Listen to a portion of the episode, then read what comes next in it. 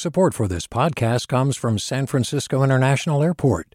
At SFO, you can discover award winning flavors and unique shops all before takeoff. Learn more about what's at SFO at flysfo.com. Hey, it's Glynn Washington from Snap Judgment. And if you love what you're hearing, and I know you love what you're hearing, please consider becoming a KQED member special access to cool events, behind the scenes footage, and so much more. Plus, you'll sleep better at night knowing you did your part for the community you depend upon. It's in you. Please be in it. Visit donate.kqed.org slash podcasts to sign up now. That's podcast with an S. Thanks. From KQED. In August 1975, Governor Jerry Brown sat down with KQED for an interview near the end of the legislative year. From the moment Edmund G. Brown Jr. stepped to the podium of the California Assembly on January the 6th and gave the shortest inaugural speech in the state's history. It was the kind of interview we've done dozens of times over the decades with governors, usually a chance for them to brag about the bills they've signed, that kind of thing. But after eight months in office, Brown wanted to make a different point. I don't think government ought to be the answer to everything. If, if it is, we're not going to have a free country anymore. Brown saw the state government as a massive machine, just chugging along. There were real limits to what it could solve, and even further limits on how a governor could move the needle. I'd like to know what it is. I'm sitting up here and I'm available to people. I haven't seen too many good suggestions come my way. 45 years and four terms later, Brown sat down with KQED for a long series of interviews, chewing over his entire life in and out of politics. And he still wants us to understand the limits of what one governor can do. You know, when you become governor, it's like coming into a movie halfway through. There's staffers in the legislature, there's people in the various departments. Brown says it's not the chief executive who largely keeps the gears of government moving. In reality, all this is being done in the bowels of the bureaucracy by what I call the gnomes, also the staff, and they're doing it. Jerry Brown, at age 36, was the youngest governor of California in more than a 100 years. So, given his limited estimation of the office's power, here's how Brown approached the job. What can we get by the fact that I'm governor? If I wasn't governor and things would happen anyway, okay, that'll be done anyways. They don't need me. What I need to do is what wouldn't happen but for me. But for me, that was Brown's guiding principle as he took office in 1975. What could he get done that others wouldn't think of, or do what it took to get it over the goal line? Along the way, his narrow focus, along with very unconventional choices on where to live and how to get around, created an iconic image of Jerry Brown, a California original, and it also led to historic achievements, while also ruffling more than a few feathers along the way. And eventually, when the limits of the governor's office felt too constraining, Brown took a leap onto the national stage. From KQED Public Radio, this is the political mind of Jerry Brown. I have a political mind. How clearly do you see? How, how good is your eye? Get, get the ins out and to get the outs in. What, what wouldn't happen but for me? But for, but for me. I reserve the right to think for myself. The Right to think for myself. Hi, I'm Sasha Khokha, host of the California Report magazine. Every week, we bring you stories about what connects us in the giant, diverse Golden State. Because what happens in California changes the world. I love this place. We were once seen as like the place to be, California the land of milk and honey. That's where you go to Sunshine State, but we just have challenges right now. KQED's California Report magazine. New episodes drop every Friday, wherever you get your podcasts. Hey, it's Avery Trufelman, host of Articles of Interest. And I've got to say, I've been a fan of KQED ever since I was a little kid and I would come out to San Francisco to visit my grandma. It was just what we'd always turn on every time we got in the car, every time we were making dinner and turning on the radio. It was always KQED. And then over the years, I've become a massive fan of KQED podcasts because this is local reporting at its best. These are answers to questions you've always wanted to know, interviews with exciting, unusual voices, necessary journalism, all told with love and care and artistry. And did you know that a majority of KQED's funding actually comes from members? It's just people like you and me supporting the programs they love while also getting access to cool events, behind the scenes footage, and so much more. If you want to sign up and be a part of this amazing community, visit donate.kqed.org slash podcasts to become a member today. That's podcasts with an S. Thank you for listening and thank you for your support. You're listening to The Political Mind of Jerry Brown. I'm Scott Shafer, KQED Politics Editor. Jerry Brown entered the governor's office in January of 1975, acknowledging the limits of the office. I was looking for things that would not have happened but for my being there. But what were those? I had to, I had to figure out what those were. They weren't self evident. You don't just go around and have a whole pocket full of ideas about what the state of California should be doing. For starters, Brown knew that the governor had a lot of power to shape and broadcast a defining image. It's a lesson he learned from the guy who was governor just before him, Ronald Reagan. The Hollywood actor turned politician knocked Jerry Brown's father, Pat Brown, out of the governor's office in 1966. As we heard in the last episode, Jerry Brown used Reagan as a kind of model by running for governor as an outsider. Now, like Reagan, Brown used the governor's office as a stage to project a unique image. Reagan said that he couldn't imagine running for president by anyone who had not first been an actor. And I think that speaks to the issue of being able to communicate to a broad audience. So politics is part performance. Part performance. Uh, so is journalism. So is being a professor. Performance is built into existence.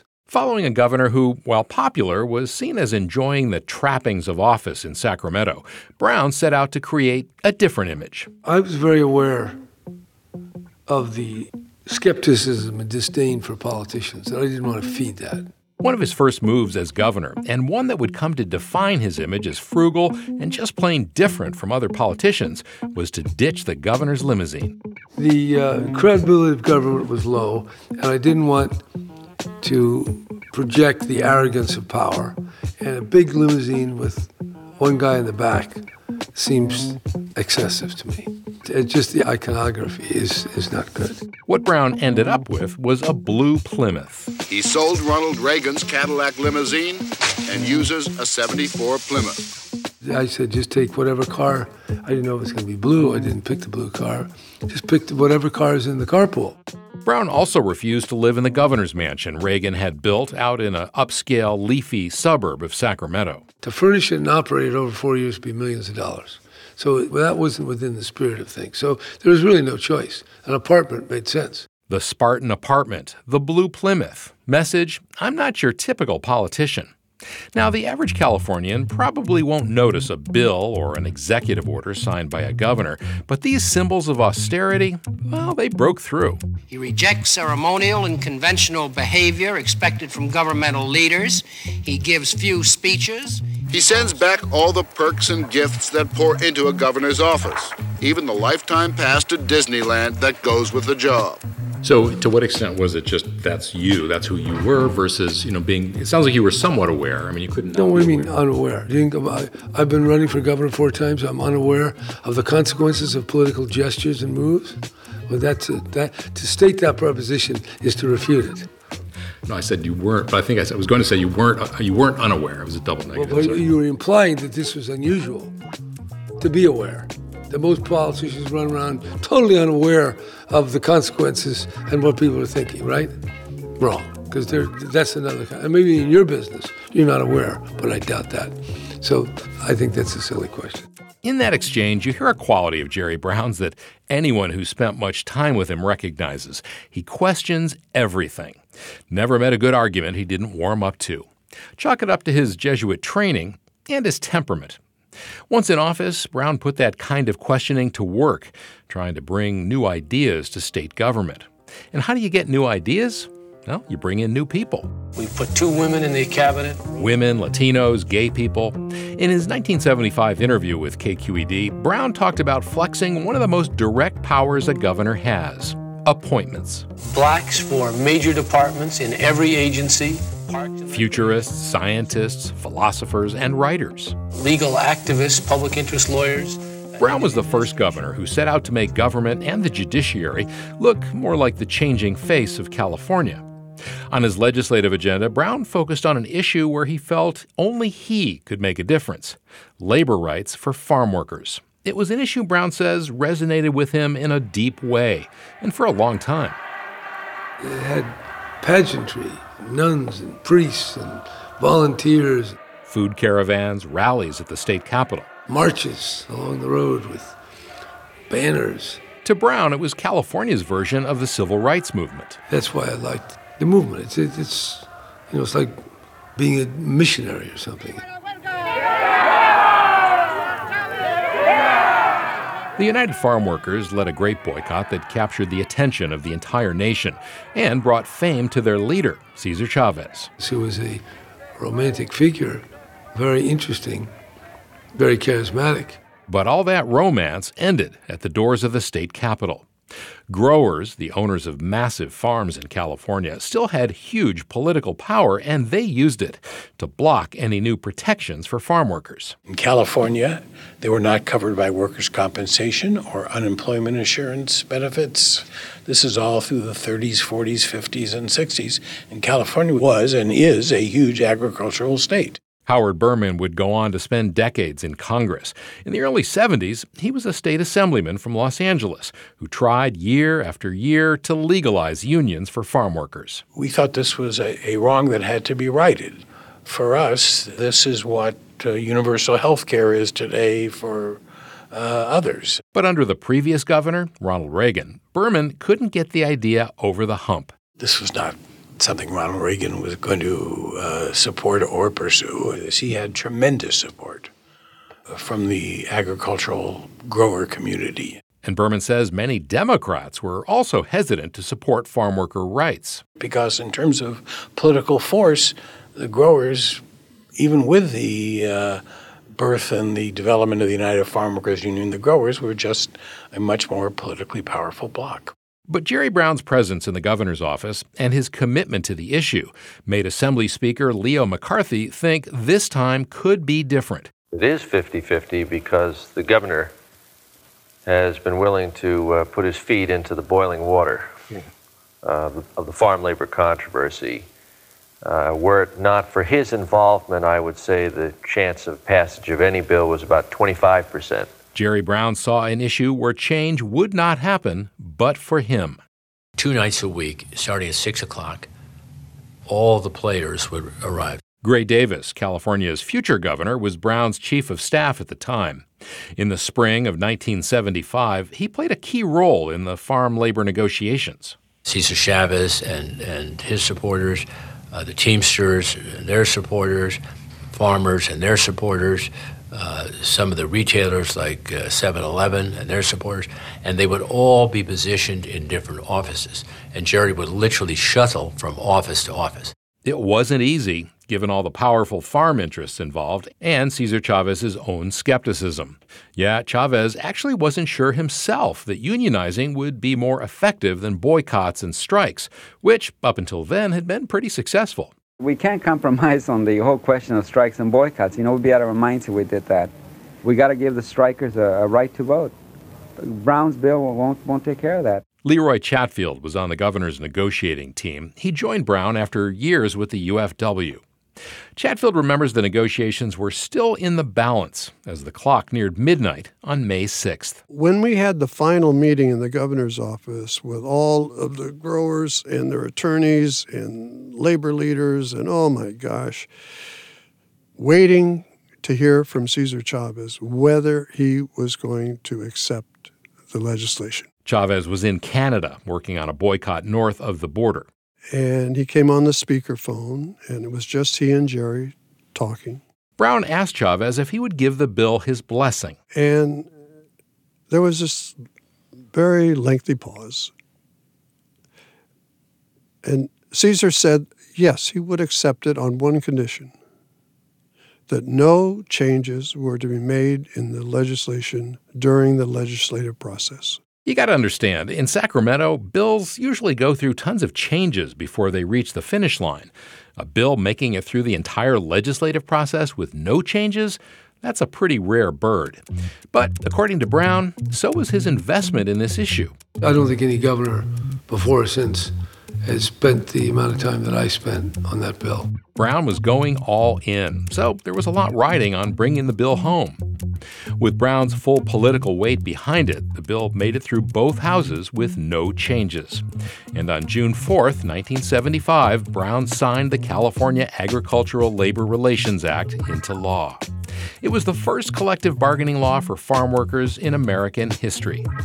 Leroy Chatfield believes Brown was looking beyond just helping farm workers. I believe that Jerry Brown saw the future in terms of California, in terms of the participation of uh, Latino Americans, what role they were destined to play in the state.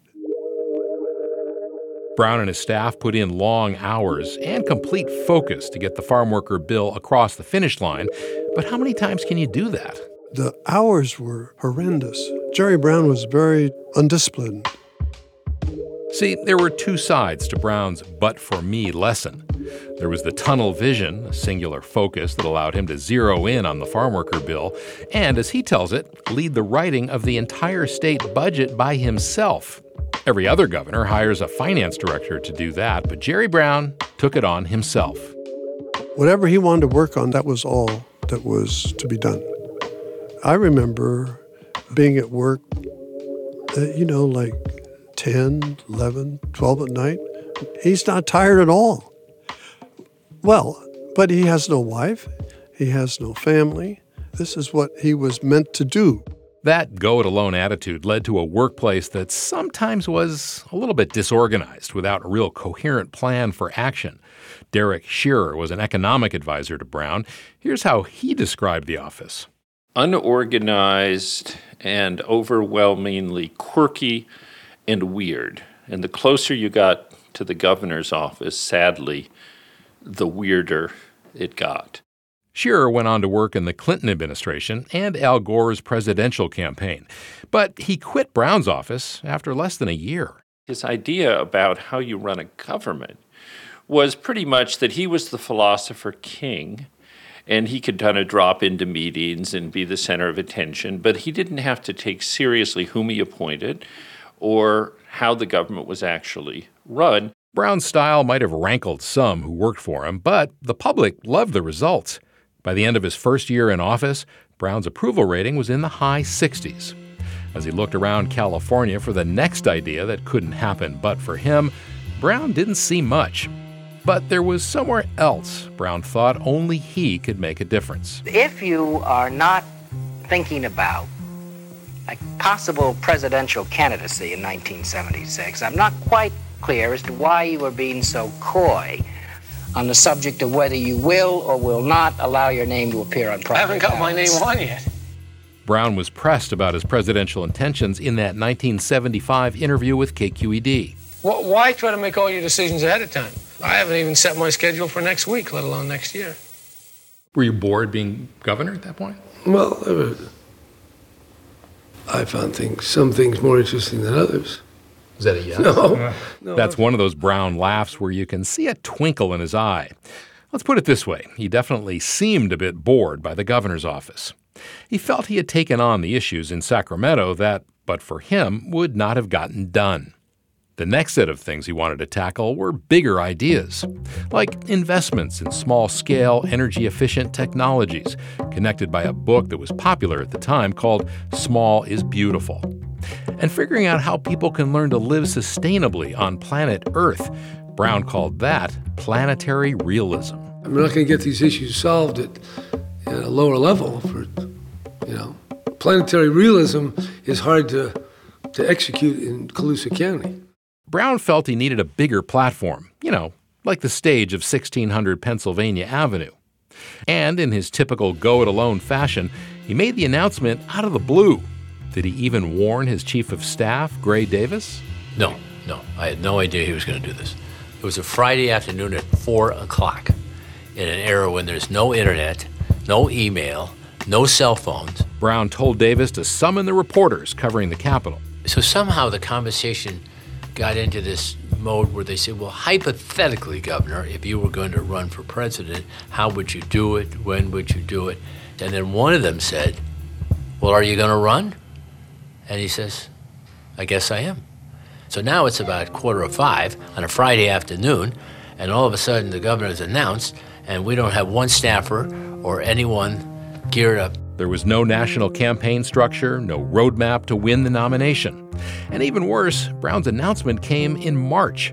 By the time he started his campaign, four months of primaries were already over. Needing a national campaign chair, Brown called on San Francisco Democrat Leo McCarthy, who was then Speaker of the State Assembly. And McCarthy turned to someone he thought might be able to help. My name is Nancy Pelosi. I'm the Speaker of the House. My political relationship with Jerry Brown began in 1976. In 1976, Nancy Pelosi was a Democratic Party activist, just starting her political career. I said, uh, the California primary is in June. By June, we'll have a presidential nominee. If Jerry doesn't run sooner, there's no way that he can be that nominee. But Pelosi knew that the primary rules allowed Brown to get on the ballot in her home state of Maryland. So I said, I think it would be great if Jerry came to Maryland and ran. My father was mayor, my brother was mayor. We had friends with grassroots organizations. So, 3,000 miles from California, Jerry Brown hit the campaign trail. I hope you'll vote for me. I intend to. You do. Thank you very much. He still had his view of political limits, even for the president. A lot of the time is red tape clinking champagne glasses, uh, walking in the rose garden, a meeting with all your experts. So, what does the president do? He has a chance to make a few decisions. Those few decisions, particularly on the environment, is where Brown thought he alone could make a difference. Now, planet, spaceship Earth, we're all going through the universe together, taken out of the same well, the same ozone layer, and we got to protect it. Comments like those earned Brown the nickname Governor Moonbeam. He was young, he was fresh, he was new, new and free of other, shall we say, past uh, perceptions of how things should be. Pelosi recalls a rally at the University of Maryland where students were eating up Brown's message. The gym was packed and jammed. People were hanging from the rafters practically, overcrowded, people outside, the rest of it. And uh, Jerry Brown got out there and he made this great speech on the environment. Oh, they were cheering and roaring and cheering. And then he said, um, Now, when you leave here, I want you to go home and place a brick in the water tank of your toilet. Limit the amount of water that a toilet can consume so that you don't waste so much water. From seven gallons per flush to three and a half gallons. See, that's. The crowd went crazy. They roared, roared, roared. And my brother said, I think I'm a dinosaur in politics when somebody gets a raging standing ovation for putting a brick in the toilet. But anyway, he was new and fresh and really very well received, and he won. On May 18th, despite his youth and lack of national experience, or maybe because of it, Brown easily won the Maryland primary, 10 percentage points ahead of Jimmy Carter. And Brown did well in a few other states, including California, where he won the June primary. His plan was to use his delegates as leverage to win the nomination through a brokered convention. Not on the first ballot. I'm not trying to do that. I just like to sneak up on the third ballot. As Carter begins to fall, I think I'll begin to start moving. It didn't happen.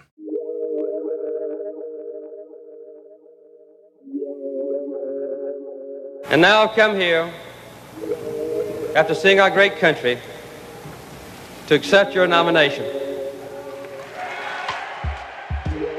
At the convention in New York City, Jimmy Carter easily won the Democratic nomination. In reality, Brown's campaign never really had much of a chance. He got in way too late and didn't have the kind of national infrastructure that could defeat Jimmy Carter. Nancy Pelosi's point is that Brown's run was a political victory in itself. He won the campaign. He may not have won the election, but he won the campaign because many people then knew who he was, what he stood for, how he saw things in a different way. Brown had used the stage of the campaign to tell Americans how he could uniquely use the power of the presidency. His go it alone, but for me approach left him at the height of his popularity in California. But the good times would not last forever.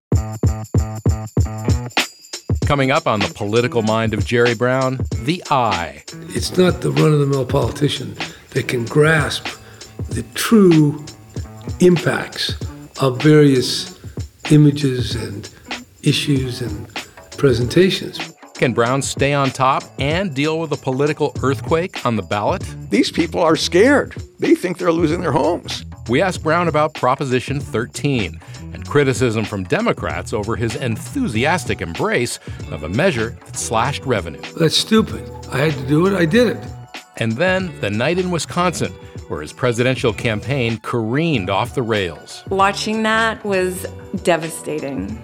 I'm laughing, I was crying. And Brown shares his greatest regret from his first stint as governor. I don't think I looked at it with the level of scrutiny that I generally like to employ. I'm Scott Shafer. That's next on the political mind of Jerry Brown. Hi there. I'm Rund Abdelfatah from Throughline. If you're listening to this podcast, you know that KQED produces exceptional storytelling that keeps you informed, inspired, and entertained. Their podcasts cover issues from your neighborhood to the entire country and everything in between. Support this work today. You can help us continue to bring quality podcasts to your ears. Just head to donate.kqed.org slash podcast. That's donate.kqed.org slash podcast.